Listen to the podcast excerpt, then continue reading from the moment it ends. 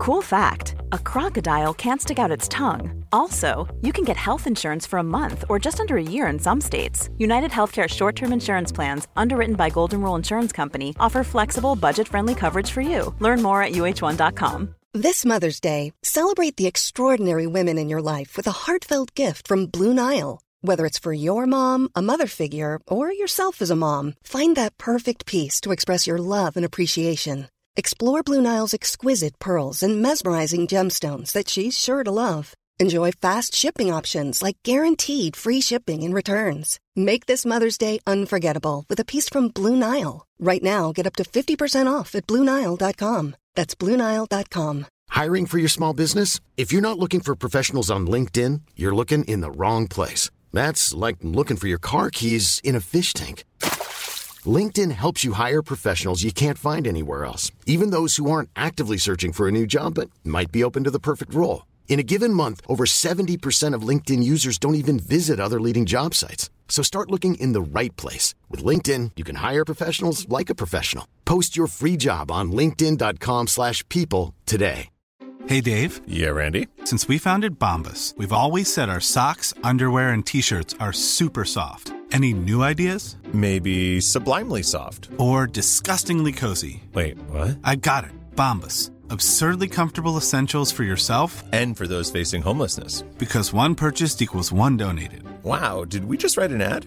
Yes. Bombas. Big comfort for everyone. Go to bombas.com slash ACAST and use code ACAST for 20% off your first purchase. Hi, I'm Daniel, founder of Pretty Litter. Did you know cats tend to hide symptoms of sickness and pain? I learned this the hard way after losing my cat, Gingy. So I created Pretty Litter, a health monitoring litter that helps detect early signs of illness by changing colors, saving you money and potentially your cat's life. Pretty Litter is veterinarian developed, and it's the easiest way to keep tabs on your fur baby's health right at home. Go to prettylitter.com and use code ACAST for 20% off your first order and a free cat toy. Terms and conditions apply. See site for details.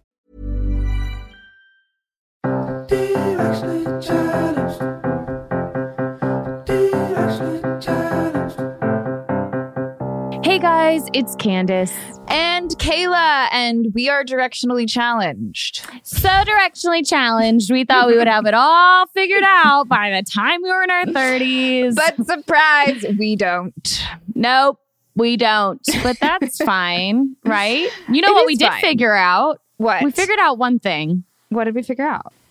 Did I Um, forget already? No, no, you didn't forget. Well, maybe because we're old. But speaking of us feeling really old, we did a bunch of research to see how the youth pose and how they look cool in photographs. Because, guys, we have merch. Woohoo! We love it. We love it. We think it's so cute, and we hope you do too. I mean, we've got a lot of good feedback from people that are slightly younger than us, you know. Yeah. Um, and they they approve, so that's good.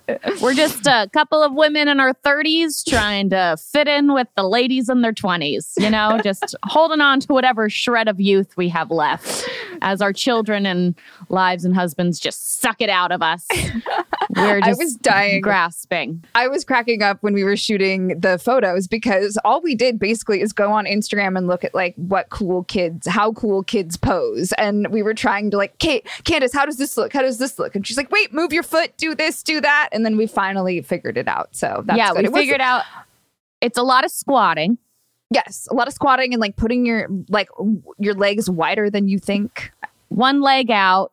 One leg um, out. Yeah, and as someone who's very close to giving birth, I realized like what felt cool in the moment just looks very desperate on film. But I wouldn't know- use the word desperate. I wouldn't use that. I mean, a lot of the squatting youthful positions are also ones I'll be using when my child is crowning. So I don't know how that plays out.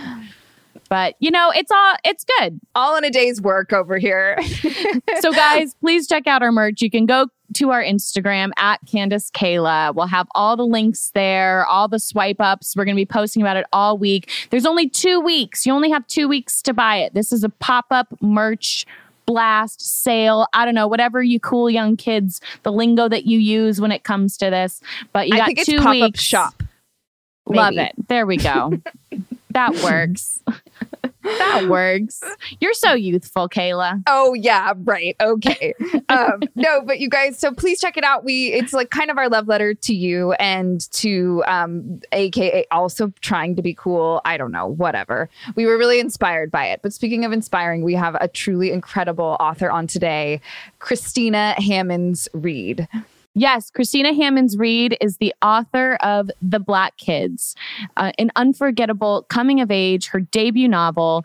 It explores the issues of race, class, and violence through the eyes of a wealthy black teenager whose family gets caught in the vortex of the 1992 Rodney King riots. It's truly fascinating. I was able to read the book beforehand, and um, it's a wonderful way to spend your quarantine. So take it from me, pick up the book. Um, she's truly fascinating. So without further ado, here's our lovely interview with Christina Hammonds Reed. And you go by Christina Hammonds Reed, right? Three, all three syllables. Perfect. All three. Okay. I love I it. love I a love it. three name. We can t- thank my parents for that, right? That's I love great. I love it. Well, Um, that was the good old days when everyone just went by like three names back in the day. You know, well, that, wasn't like, that the 90s? Jennifer Love Hewitt. Yes. I know.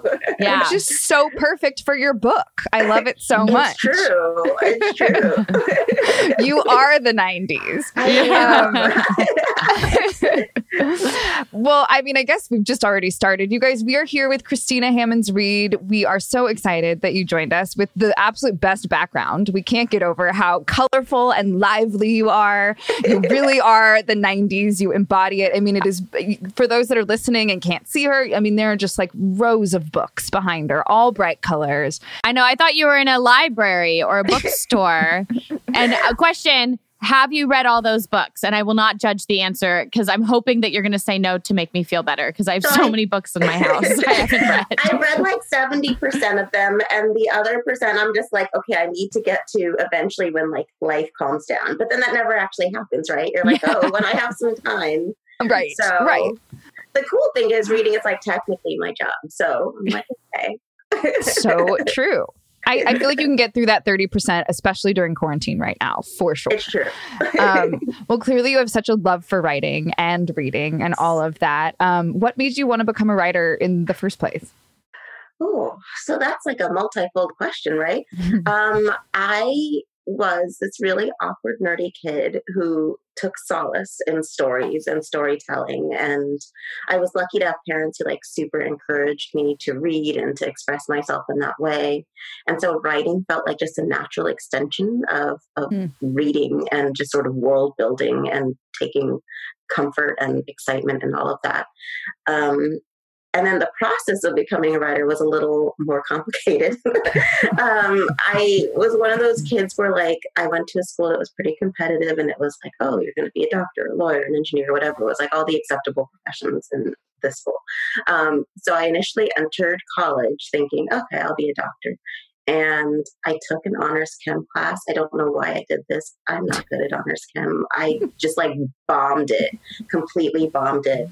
Um, but it was good because it meant that I was like, I don't actually like doing any of this stuff. Like, I love literature. I love um, political science. Like, these are the things I actually want to invest in. So I took creative writing and political science for undergrad. And then for grad school, I went to film school, which was just sort of a natural extension of uh, another kind of storytelling. So, and then here I am. I took a break from film for a little bit to go back to writing short stories. And one of the short stories ended up becoming the book, The Black Kids. And it's been a wild ride, but a really fun ride. Like, how often do you get to do what you dream about as a little kid? So, Not often. Not often. I mean, so many of us like dream of being something really awesome in our lives and like living every day and having our jobs not feel like jobs. And you Yeah. have mastered that. yes, it took So- a while, but I'm so happy. And the short story that you're talking about, which the Black Kids were based is based on, um, you wrote that years ago, correct? And you actually didn't did. anticipate that to become a novel. You were encouraged to turn it into a novel. Yeah, so I wrote it back in 2016, 2017. And originally, I have to say, I was thinking of it as a graduate thesis film when I was at USC for film school. Um, but at the time, I was like, oh, maybe not. I'll just put that idea to the side for now. And then in 2016, when I went back to like, okay, I want to write short stories and sort of dive into that again, um, I was like, okay, I'll just write and I'll push it out into the world and like maybe it'll get published, maybe it won't. And so when it did, that's when my agent actually reached out to me and was like, So have you thought about writing this as a novel? Mm. And at first I was like, I don't know, I kind of did it, it's done.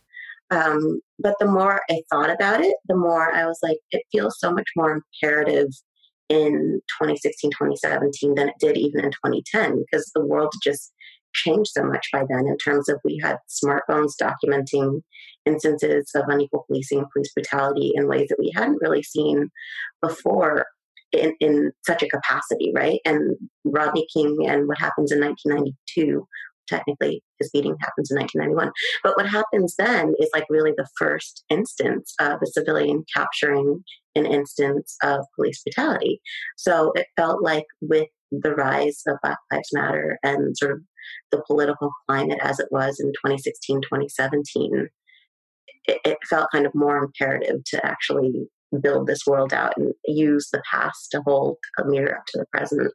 And Lord knows I had no idea it was going to be like this in 2020. and that's what's so crazy about this whole situation. As I was reading about you, I thought, wow, this is so interesting because you did, you set your novel during the Rodney King riots, and now the release date was planned. You had no idea that all of this was going to happen. And so now another huge movement is happening and the big Black Lives Matter movement. And so, I mean, there's just so much to unpack here. How, how, does it feel to have accomplished such a defining moment in your career during such a defining moment in our history? Oh, it's so surreal. It's very surreal because it's not just like it's it's everything going on with the protests, it's the pandemic, it's just this crazy world that we're in right now where we're seeing a lot of um, a lot of people wanting to speak truth to power in multiple places across the globe. So it's been very surreal. Um, and it also feels a little weird because I've had so many good things happen to me this year mm-hmm. when there's so much hurt in the rest of the world. So it, it, it's like a strange thing to be navigating, I think, where I'm like super happy and I've um, really like actually had my dreams come true in a world where so many people are frustrated and hurting and um, just navigating these really unprecedented, as I like to say, um, times. But I hope that the book provides some degree of comfort and some degree of uh, almost like I hope that it tries it helps people navigate our current moment. Like it's, mm-hmm. it's I think that in reflecting on 1992, there is so much there that actually the main character is um, feeling and, and exploring that is super relevant to where we are right now. So hopefully, that's what I hope readers take away from it in 2020 with everything going on. I feel like sometimes uh, writers can be you know, in in the mode of writing, it's almost I've heard a lot of writers say that they're like they're not even thinking it's just kind of like happening like the mm-hmm. words are coming out the stories are coming out is there anything particular within your story and the black kids that you wrote a few years back and that now almost like you're seeing in a different light or that resonates differently with you um, given yeah. that it's 2020 so much of it because I was not, I mean, I was young during the riots. I was still like a little kid. And so as much as like I was alive then, I didn't really have any sort of firsthand experience of what it was like to be um, in the middle of everything. And especially in, in March, April, May, as like the protests were really um, underway in Los Angeles, living in it and living in oh, well, the police said there's a curfew, and seeing places that you go to up in flames or with like this massive police presence. Um, it, it, it, hit differently where I'm like, oh, so I actually did like a kind of decent job in, in, reflecting on what that feels like because it felt very surreal. Like I was actually even, um, there's a moment in the book where she's trying to get back home uh, because of the curfew. And I had gone to my sister's place, who lives halfway across the city from where I live, but it was her birthday. So I'm like, I'm not going to like miss out on my baby sister's birthday. Right. And then I was trying to rush back across the 110 to get to where I live, which is closer to the water. Um, and I was just like, hopefully I don't get pulled over because this is not the time to get pulled over as a black person. Um, so it, it was very, it, it's very surreal to have written these things and, and just kind of initially I was doing it off of my imagination and YouTube and all the research I'd done. Um, but then to go through it as an adult felt super duper surreal and and um, yeah, I, I, I, I don't even know if I can use any other word for it, but just very, very surreal to then be living that exact thing. Right. I mean, it's you talk about all the research you did, and it's just so interesting to think that the 90s are considered historical fiction. I take it as a personal offense. I know, right? It's possible we're dating ourselves to some of our listeners who are a bit younger, but we were all alive during that time. And um, the 90s I mean, were yesterday. I'm like, feels like that it's crazy. Uh, I mean, what was it like to write about the 90s with that perspective in mind? And did you have to do research? I mean, obviously, you just said you did, um, but what did that entail? So, writing about the 90s was really fun in a lot of ways because it was getting to revisit the, the fashion and the music and the pop cultural references. And so, even though I was young, like I remember a lot of it, and I was eight at the time. So, you're like a sponge at that age where you're just like absorbing yeah. all the music and everything going on. Um, but I did have to remind myself of a lot of it too. So it was just scouring YouTube to be like, did this come out then? Let me watch that music video. Let me watch that music video, which is very fun. You're just like, I'm researching. I'm watching like Pearl Jam videos from 1992. um, but uh, so I did that, and then there were there's an LA Times um, it's a, a compendium of articles about the riots called Understanding the Riots, and it really has all the newspaper articles leading up to and after uh, the riots. So it was really informative to see how they were being covered and also to give a lot of context to um, what was going on in LA and that helped build towards this moment because they don't happen in a vacuum. There's like so much going on mm-hmm. in the city at that time. And um, even something as like silly as looking at the fashion and just being like, let me look through like Sassy or 17 and see what people were wearing in high school back then. So it, it was a lot of fun to do the research and just kind of delve into specifically 1991, 1992 to see what all was happening. Because I feel like when you're young, it kind of all blurs together a little bit where you're like, was I wearing scrunchies? Was I still wearing tie dye? I don't remember. um, but it, it, was it was a lot of fun, and it was also very enlightening because like the media coverage leading up to uh, the riots, uh, the playbook for it was very similar to how they were covering the George Floyd protests in 2020. So there was this whole stereotyping of protesters as thugs or as lawless or as, as, as just opportunists. Um, and, and so we really see that repeated uh, initially in 2020 until I think people realized that that narrative wasn't serving our present moment. Um, but it was, it's very interesting to see all the different parallels between how media covers these things uh, then and now, and how at some point those diverged as people realize, hey, wait, that's not that's not going to fly anymore.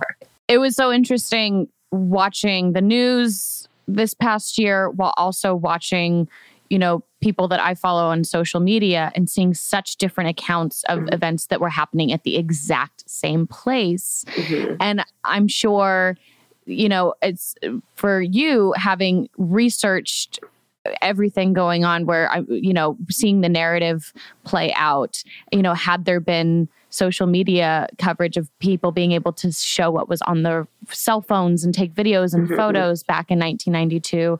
It's wild to think how much is parallel this many years apart. And it's yeah. terrifying and scary and frustrating and I'm sure emotionally exhausting. Um, yes. Um, when you were researching for your novel initially um, a few years back, did you also sit down with other people who were older during the Rodney King riots and who um, were adults at the time and, and kind of getting their perspective as well? And is is there anything that you took away from that, or were you mo- mostly focused on, um, you know, what Ashley Bennett would have saw as a 17 year old girl?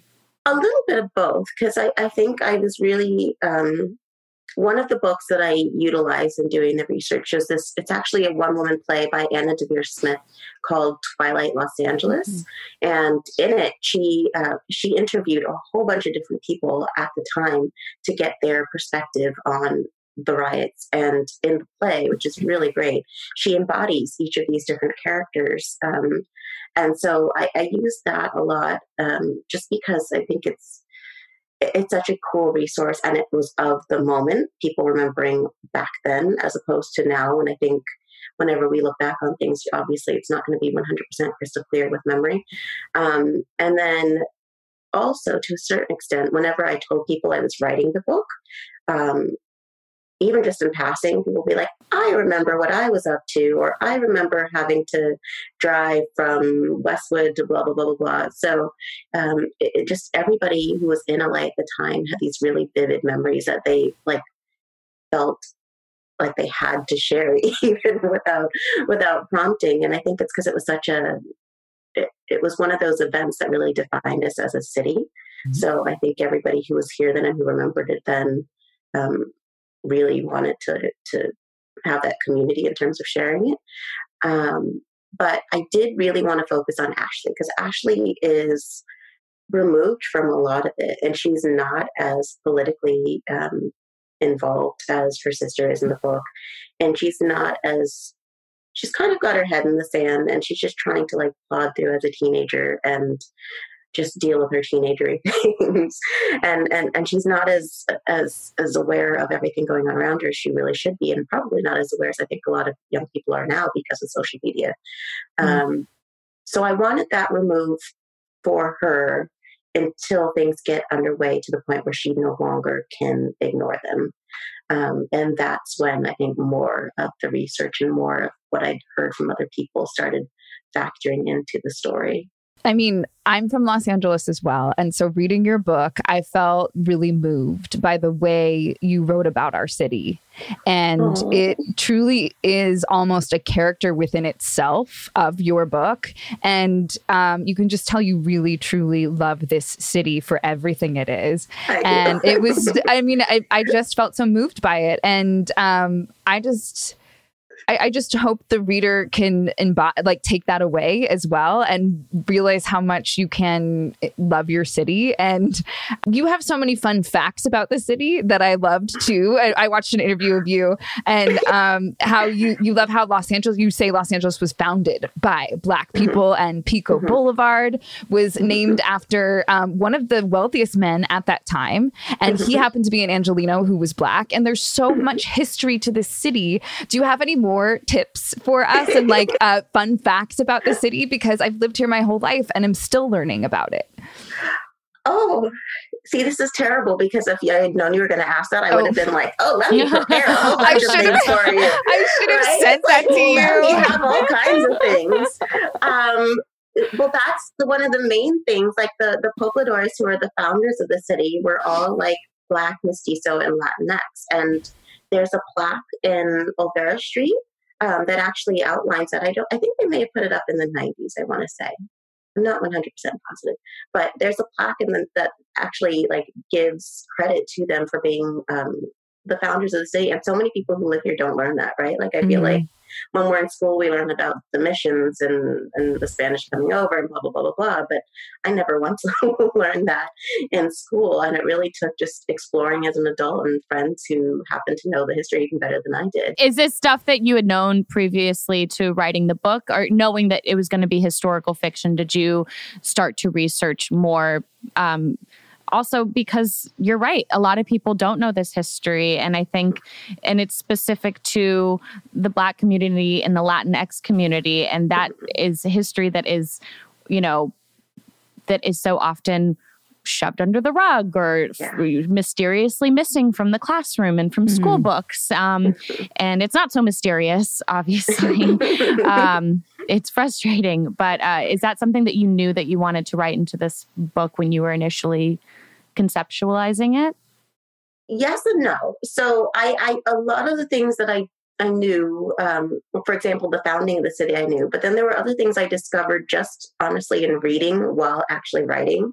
So the fact that Venice had a whole um, a whole black section. There's a section of Venice Beach or a section of Venice called Oakwood that was a, a city or part of the city that was basically for the people who um, had come to work on the Venice Canal and black people who had settled by the beach. Or, for example, there's um, I don't know if it made it into the book, but there's uh, a spot in Manhattan Beach that was a traditionally black spot on the beach, Bruce's Beach, um, and that eventually black people got pushed out of it. So all along, even our coastline, these areas that we think of very traditionally as like blonde-haired, blue-eyed people playing volleyball, like these places had uh, Black and Latinx people as part of their beginnings in this city, and nobody knows that. And it's something that's only now like starting to come to light.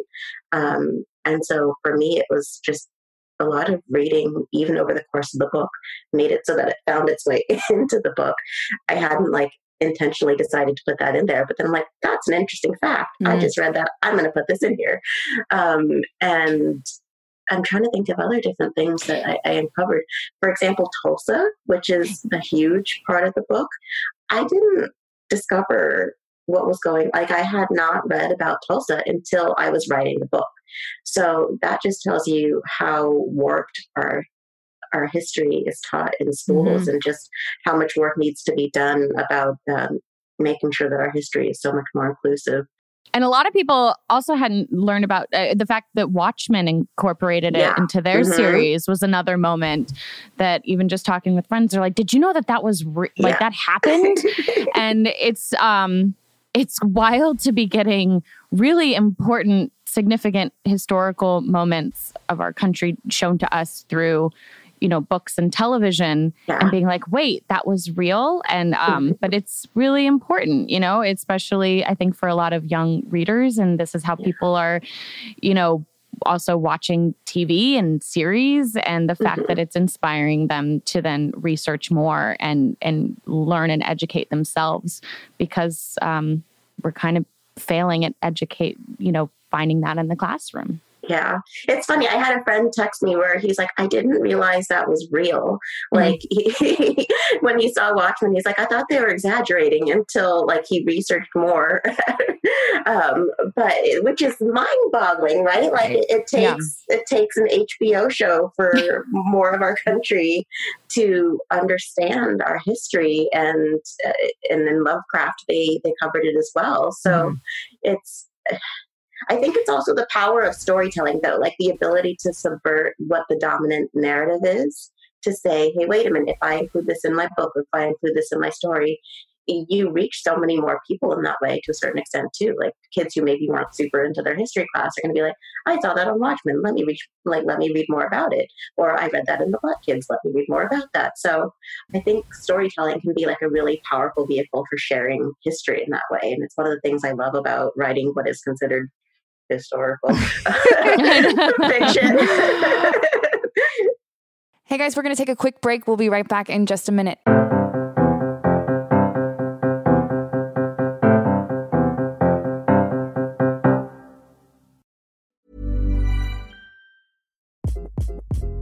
Hi, this is Craig Robinson from Ways to Win, and support for this podcast comes from Invesco QQQ, the official ETF of the NCAA. The future isn't scary. Not realizing its potential, however, could be. Just like on the recruiting trail, I've seen potential come in many forms as a coach. Learn more at Invesco.com slash QQQ. Let's rethink possibility. Invesco Distributors, Inc. Imagine the softest sheets you've ever felt. Now imagine them getting even softer over time. That's what you'll feel with Boll and Branch's organic cotton sheets. In a recent customer survey, 96% replied that Boll and Branch sheets get softer with every wash. Start getting your best night's sleep in these sheets that get softer and softer for years to come. Try their sheets with a 30-night guarantee. Plus, get 15% off your first order at bollandbranch.com. Code BUTTERY. Exclusions apply. See site for details. A lot can happen in the next three years. Like a chatbot may be your new best friend. But what won't change? Needing health insurance. United Healthcare Tri Term Medical Plans are available for these changing times. Underwritten by Golden Rule Insurance Company, they offer budget friendly, flexible coverage for people who are in between jobs or missed open enrollment. The plans last nearly three years in some states, with access to a nationwide network of doctors and hospitals. So, for whatever tomorrow brings, United Healthcare Tri Term Medical Plans may be for you. Learn more at uh1.com. Mom deserves better than a drugstore card. This Mother's Day, surprise her with a truly special personalized card from Moonpig. Add your favorite photos, a heartfelt message, and we'll even mail it for you the same day, all for just $5. From mom to grandma, we have something to celebrate every mom in your life. Every mom deserves a Moonpig card. Get 50% off your first card at moonpig.com. Moonpig.com. It's time to get more in 2024. I know for me, one of my goals is to feel really strong this year. And honestly, so far, so good. Because that's where 310 Nutrition comes in. It's helping me and our listeners in the new year with protein and super rich food products with so many options and flavors. Right now, I have the chocolate bliss and caramel sundae, and they are both so delicious. I have to hide them from my husband so that he doesn't steal them too. They're a triplex protein blend, plant based proteins that include pea, brown rice, and pumpkin that leave me feeling full. 310 Nutrition also has a hydrate electrolyte drink mix. My favorite is the peach mango flavor. So not only am I hydrating and drinking water, I have an electrolyte blend, vitamin blend, and it's sugar free. With one stick of hydrate mix into 16 ounces of water, and it can provide the same amount of hydration equal to drinking two to three bottles of water. Thank you. This way I can keep my resolution, keep feeling strong, have greater focus, feel refreshed, and maintain my hydration without having to drink as much. One of my favorite refreshing water enhancers they have is the lemonade flavor. It gives me energy. This one's also sugar free. It's used with real lemons and it's pH balanced. And this also offers the same hydration as two to three bottles of water. Right now, 310 is celebrating a new year of goals with code CHALLENGED and giving our listeners 50% off up to $100 for your first order with so many sample packs, new products. It's really fun and easy to put together an order or start a subscription on products that you know you'll use and will help you keep your resolution. So go to 310nutrition.com and use the code challenge right now for 50% up to $100 for your first order. That's 310-nutrition.com and use code challenged. It's all the good stuff your body needs in flavors you crave. So be healthier effortlessly.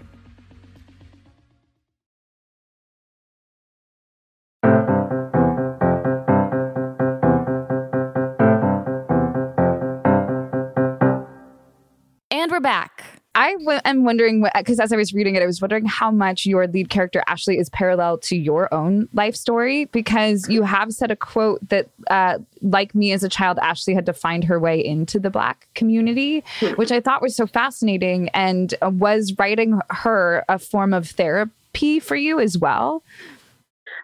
That is so good. Um, yes and no. So I'm not Ashley at all because Ashley does some I was like a super nerdy, very sweet kid, and Ashley does some really messed up things. so, uh, although maybe some of her, anyway. yes, but in terms of what she experiences with community, absolutely, because I grew up in a predominantly non Black area and I went to predominantly non Black schools and private schools and did all kinds of like horseback riding and ice skating, all these things that we think of as cost prohibitive to a lot of people of color. Um, so for me, it wasn't really until, I mean, I have to say, really like college is when I found my way into understanding Blackness as not just through the narrow lens that uh, the media portrayed it as. And I think that there's a lot of Black kids who grew up middle or upper middle class, where, especially in the 90s and 2000s, there were very um, harmful stereotypes of blackness or very restrictive ideas of what blackness looked like. So if you saw that on the screen, you're like, well, I'm not that person. That's not what my family looks like. Like I don't relate to that in any way. Um, and for me, it was just finding that community and discovering like there are so many different ways to be black. There are so many different ways um, that the black experience in this country has uh, manifested and studying history and just reading so much more about our history made it so that I, I uncovered that sense of community. Um, but her feelings were definitely things that I was struggling with at the time, like feeling like, well, I don't know if I fit in with those people, but I've known these people forever. Um, and her journey of starting to view it as starting to view the community as an us rather than a them is something that I really wanted to explore because we don't often see that in fiction. We often see, I think, um, black kids as the fish out of water in private schools or the fish out of water in whatever the case may be. And you don't really see like black kids as being part of the community, um, having that wealth or having that sort of, um, I guess I want to say that alienation within the people that they grew up in. So that's something I wanted to explore from a different angle that's what makes the black kid so good is your title character is you. you. don't see many stories told that way. And i mean it truly is so good.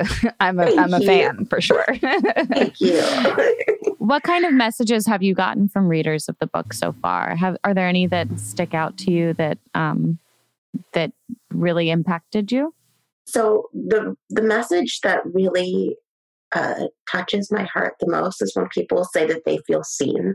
Because mm-hmm. I think for so many of us growing up, we didn't see our stories, we didn't relate to the stories that were um, on screen or in books. And so when other Black kids or other Black adults say, This is like one of the first few times that I've felt a, a book like in my bones, um, that that like makes me want to cry because I'm like, mm-hmm. oh, because I, I, wrote that for like my teenage self or my younger self. And so for other people to say that, hey, this is the book that I needed now or the book that I needed when I was a teenager, that really just makes me want to start bawling because um, it, it's so cathartic and therapeutic to like reach out to other people and have like oh we both had very similar experiences that don't really get discussed and i'm glad i made you feel seen and understood and heard I know your teenage self is very proud of you right now. I hope so. I hope so. um, I mean, there's so it's also really exciting because I read that this might be turned into a film they're working on it. That's so yeah. exciting. They're working on it. I mean, it, because it is a story that needs to be told that isn't told so, that often. And so to yeah. have it available in book form and then also eventually possibly have it available in film is fantastic. And I just want to congratulate you. We want to congratulate you on just being such a wonderful storyteller. And um, thank you. You know, I know that there are people listening that are young writers that feel like they um, have a story to tell that possibly isn't out there yet. Do you have any advice for people who um, need it? Yeah. Um, so I think it can be very hard to see the value sometimes in the stories that you want to tell or to feel like, will there be an audience for this? Hmm. And sometimes you have well meaning other people in your life who will say, Oh, what are you doing? Like, you need to do something practical. Or if you do tell a story, maybe you should do something that's what's selling because then you'll sell your story. Um, so I think it's knowing the value of your own voice and, and, and holding on to that and holding on to the fact that whatever story that it is that you have to tell that only you can tell is important and you need to keep working on that and not feel like you need to bow down to any sort of pressure to um, either conform your storytelling to other people's or to do something practical. Because if I had listened to all of the very well intentioned people who told me to do something practical, I would not be living out my dream now. So uh, it takes a little longer sometimes. Like it is, it is, it is definitely a slog to do something that is not uh, a conventional path to success. Mm-hmm. But you got to hold on to your truth and just your value and and your love of story right? Like it all stems from just a love of world building and storytelling and and people and empathy. So i think that's like the biggest advice i can give to any writers out there. Um, hold on to that part of yourself and don't let other people take that away from you and don't don't let the world take that away from you because i know over the course of, of you guys know as creative people the world can sometimes feel like okay well why are you still doing that why don't you go do something else and um, you just got to hold on to what it is that you love and, and and know that if this is the only thing you want to do then you have to keep doing it as a lover of stories and storytelling, who are you reading right now? What are your favorite who are your favorite storytellers right now? Oh, so that's so hard because I feel like I keep uncovering new ones all the time. Like I some old favorite I, favorites. I love Jesmyn Ward. Anything she writes, I will read. I think uh, her writing is so beautiful. And Colson Whitehead, anything he writes, once again, I will read. Um, in terms of YA, there is such just like a renaissance happening right now with own voices storytelling. There are so many beautiful writers working in, in, in YA. Jason Reynolds is an incredible writer. Um, Elizabeth Acevedo is a really wonderful writer. Like there's just such poetry to their words. I just finished uh, Tiffany Jackson's Grown, which does a lot in terms of exploring girlhood and the pressures of um, the pressures that society places on Black women and Black girls before they're women, um, in terms of just this idea that you're adultified before you're ready for that, and and and it kind of takes like a true crime angle with the R. Kelly uh, situation case. Um, so that's interesting. I'm currently about to start Everybody Looking by Candice Iloh think I'm pronouncing her last name correctly, uh, which is a queer coming of age story that I'm super excited for. Uh, Transcendent Kingdom by Yaa Gyasi. I'm excited for. it. And it's also just such a pretty book cover. There are so many pretty book covers right now. Okay, speaking of book covers, that was going to be my next question. Like yours is phenomenal. There's I mean oh, it's striking you. when you see it up on the page. It is so you just want to pick it up and start reading it. What was the inspiration behind it? How did you come up with such a great cover? So I have to like say that all the credit belongs to the cover design team and the artist. The artist is Adriana Bellet, and she is actually a Spanish, um, African Spanish uh, creator. And the cover design uh, person was Lucy Ruth Cummins at Simon and Schuster, and they presented me with different options. And I was just blown away by Adriana's uh, design for this cover. I was just like, oh my goodness, like she hit it right on the head mm-hmm. without minim like with minimal input from me. And I think my input was like, maybe there should be more fire on the trees. Maybe she should have hoops, or maybe she should have studs, or I don't know. Maybe we should have like a little more color here, a little less color here. Um, I do remember thinking that the pink was very fun the way my name is across the yeah Ashley's collar in that. So a lot of that is just them and minimal input for me. And I think I'm just lucky that I had a team that super got it and was like, they took it and they ran with it. That's what I was going to say. You say it's minimal input from you, but truly it's based on it's their their inspiration taken from the story that you wrote. So yeah. in fact it is mostly you because they read the book and then they get inspired by it and it just feels like such a perfect culmination of storytelling and it was so fun to read and you know during quarantine we all need I know everyone's Netflix and chilling right now, we get it, but like it's time to pick up a book and read and you need to pick up black kids because it is phenomenal. Thank you. What do you hope that the readers take away from your story? If there is something, if for our listeners right now, um, mm-hmm. if there's one thing that they would take away from reading the Black Kids, what do you hope that that is?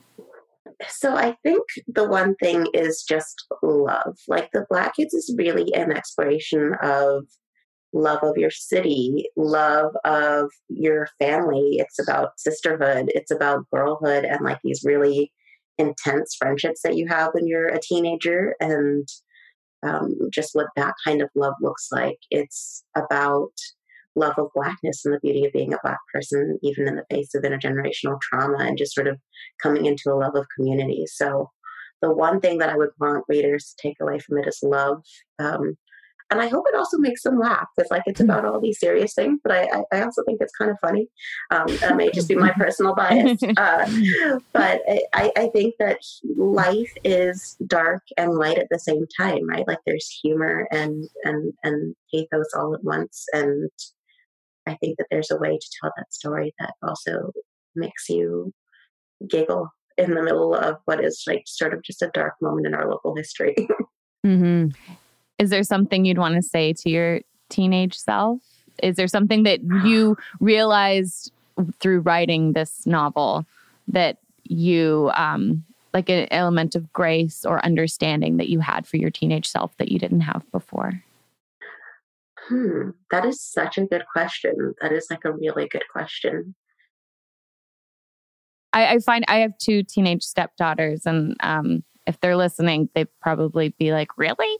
Um, that I'm saying this, but a lot of the times, watching them grow up um, in these really formative years as young women, it really challenges me to revisit my experience as a teenager and giving myself a whole new like perspective of grace on on yeah. things that I thought and choices that I made mm-hmm. and um when you it's, it's such a reflection of yourself it's impossible for it not to be. So i didn't yeah. know if writing through the eyes of ashley bennett if you started to see your teenage self in a different way. A little bit. I think i was more forgiving of my teenage self. My teenage self like i wasn't ashley um, but like I said, I was very alienated from my community, and I think I, uh, if I, if I now were to speak to her, I'd be like, go talk to those kids. Like you have more in common with them than you think you do, um, and it, just this idea that like, oh, I'm not like them, so maybe they won't like me. Like, mm. don't be stupid, Christina. um, but also just being forgiving of ourselves. I feel like we're so hard on ourselves, just as girls and women, and just it's such a formative time and such a messy time. Um, right. And, and I think for me, a lot of what Ashley deals with as a teenager was actually stuff that I didn't deal with until I was in my 20s to mm-hmm. a certain extent because I was so like laser focused on school and volunteering and doing all the activities. Um, and my 20s were really when I just had all of this stuff going on. So I think I would just be very forgiving of myself uh, in at that age and just sort of you're going to get through it, right? I, I, was a little bit more of a Joe, like Joe. Joe's more me than Ashley, but I think that would be my advice to to twenty something Christina. Like you're you're going to be okay at the end of it. Well, it's so funny too because you talk about how it's like your book is such a love letter and you want people to take away love for each other, for their community, for the black community, for all of this. But I think it's also about self love because it's learning to love yourself however you are. And this is, it, it also brings in Candace's like idea of um, giving yourself as a teenager, uh, you know, kind of the benefit of the doubt and, and knowing that we're all just doing our best in any sort of messy scenario that comes our way. And that happens in 1992, that happens in 2020, that happens all throughout life. And it doesn't stop when you're a teenager, it continues and it will always continue. And right. it's a lesson that we have to keep learning over and over again is giving ourselves grace, loving ourselves through all of life's lessons and letting it be okay. Just letting it be okay. And it's funny how you learn it and then you, you go through it and you got to learn it again and you have to relearn it again. And so it's just a part of life. And um, you just so beautifully wrote about it. Thank you. Thank you. It's like therapy on the page for all of us, right? Totally. of course it is. well, Christina, as someone who's grown up in Los Angeles, um, especially in a year like this past year, what mm-hmm. does LA mean to you? LA for me is it's such a beautiful place because I think it's one of these places where people come to dream, right? People come with these huge dreams, and I think sometimes um, natives can be like, "Oh, transplants," blah blah blah blah blah. um, but I think that that's if we go back even historically, it's always been somewhere that people have come to dream, right? Like the fact that we have these founders of our city who were Black and Latinx and mestizo, and the fact that people come for Hollywood, and the fact that people come uh, from their small towns to sort of find comfort in a bigger community. Sometimes when it's either the queer community or a more diverse community, there are like so many different people who who come here and find home. And more often than not, when you talk to people in LA, most of the time you're not talking to people who are from here. And and that's I think one of the things that makes it such a beautiful place too. Like people come from all over. If you are doing LA right, you can meet people from all over the globe and and find like your home in those people in this place. So for me, that is really the thing that I, I, celebrate about this place and I love about this place. Like it is a diversity of experience. There are so many uh, different kinds of people, and uh, there's so many ways to participate in other people's cultures when you're here. Mm-hmm. Um, I, just think that that's such a wonderful thing, and it's something that is. Um, it, it, it's common to a lot of big cities, but there's just a particular LA flavor to it. And the fact that, mm-hmm. that, that, that, there's just like something really magical about the fact that everybody comes here to fulfill those dreams, whether it was five years ago or 30 years ago or a 100 years ago. I think that that's. Um, it's one of the beautiful things about it. And it's one of the things I want to preserve about it because I think the fact that our city is getting so much more expensive is is troubling because it's pushing out some of those people who have historically made it what it is, right? Like the fact that people are no longer to, able to afford it um, is is heartbreaking when you think about just how complex and interesting this place is because of those people. So mm. That's what I think LA means to me, and I, that's what I want to preserve about the city. I want to preserve its diversity of people and experience, and and even geographically, it's so diverse. The fact that you can be in the hills and at the beach and in the desert and um, I just really love the city. And it took a while for me to get there because when I was younger, I was like, LA is so lame. I want to move to New York, blah, blah, blah, blah, blah. Um, but as I get older, I just really, truly love so much about this place. And I hope the Black kids shares that love with other people and be like, wait, this place is actually really cool. well, it definitely does. And um, I know so many of our uh, listeners will want to go get the book. It's available mm-hmm. wherever books are sold. Um, and where can they find you? Do you have social media and they can follow you? I do. I'm on Instagram at at Christina Hammonds Reed. So my full name on Instagram. Um, and there are signed copies of the book at Vroman's, And there may be a few still left at Skylight, I want to say.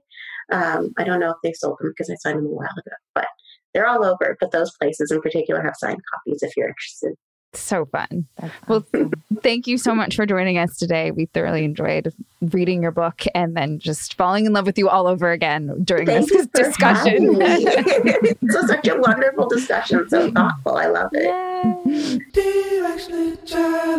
Oh, Christina Hammonds Reed. I'm so glad that we were able to sit down with you today. I also I I love um anyone who's just grown up in Los Angeles, I think is a really incredible thing. I mean, I know you didn't grow up specifically like in LA County, Kayla, but you're a California girl. Oh, right. So I grew up in Long Beach, which is technically LA County, but it's not the city oh. of Los Angeles. No, it's fine. Uh, I thought you were my friend. Don't you know where I, I grew up? No, Jeez, I'm sorry. Um, no, but it Florida is technically here. it's LA County, but um, yeah, I, I truly loved reading it because I felt like I identified with so much. Um, that she the way she loved the city so much i really related to that. And um, she truly is such a storyteller and i loved uh, having this conversation with her today too. She's so much light and love to share and i can see how readers will absolutely take away love from her book. And let's be honest we can all use a little more love right now right? Yeah, and it was really important. And I think I want to just re highlight what she was talking about when it comes to if you're not going to follow the conventional path, as a career that sometimes it does take longer. And there are twists and turns to that journey of kind of realizing your your dreams and also realizing those accomplishments. And um, I, I think that it's really important for any beyond just any young listeners, any listeners right now, um, because this can also, there's a lot of time uh, in quarantine to sit with your thoughts. And um, I think that it's easy to have days that are really tough and to feel like, especially if you're in a creative industry, like finding that creativity and remembering to trust your voice and believe in yourself and apply yourself to your dream essentially and i think she just so wonderfully um, reminded us all that we need to continue that. You know, as, as, as you know, Kayla, it was people in the creative industry. It's important to remember that. And anyone who's not to still be able to apply that to what you might be experiencing this year. It's so true. And not just this year, but always, even as artists, I feel like we're constantly changing. And that's why we started this podcast too, because we thought we'd have everything figured out. And guess what? You just kind of never do. And that's okay. And we're okay with that. And it's accepting yourself through all of that. We hope you guys enjoyed our interview with Christina Hammonds Reed. Go out and get The Black Kids. It's available wherever books are sold, it's also available on audio. And we will have another great episode of Directionally Challenged for you next week.